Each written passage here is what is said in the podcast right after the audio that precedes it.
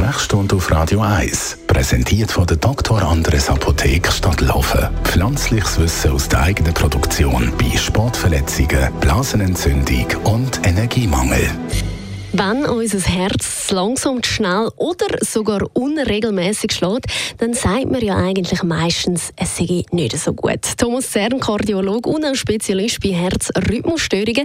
Wie oft kommt denn das jetzt eigentlich vor, dass man eben so Herzrhythmusstörungen hat? Oder besser gesagt, wie viele Leute haben das tatsächlich? Eigentlich hat ja jeder Herzrhythmusstörung, wenn es nur ein Extraschlag ist.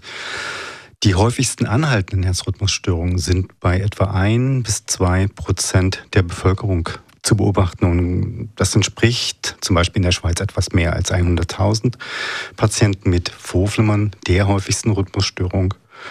Und in Europa sind es gegenwärtig etwa 5 Millionen, die davon betroffen sind.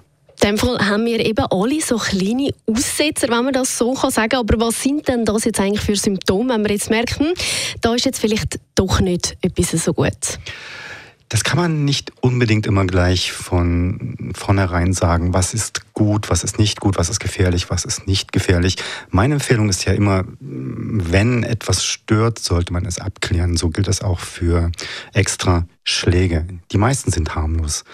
Gerade auch aus den Vorhöfen gibt es kaum Probleme, aber ventrikuläre oder Kammerherzrhythmusstörungen und auch Extrasystolen sollten zumindest einmal dokumentiert und abgeklärt werden. Herr Zern, wenn man jetzt etwas eben muss dagegen machen, weil irgendetwas nicht stimmt, gibt es da jetzt Therapie oder kann man da irgendwelche Medis nehmen? Genau. Also ich glaube, gerade bei den nicht so gefährlichen Herzrhythmusstörungen reicht es aus, dass der Patient weiß, da gibt es nichts zu erwarten, das ist ungefährlich.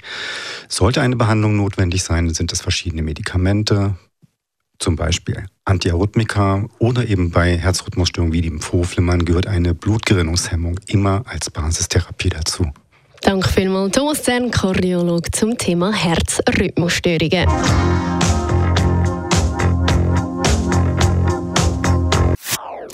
Das ist ein Radio 1 Podcast. Mehr Informationen auf radio1.ch.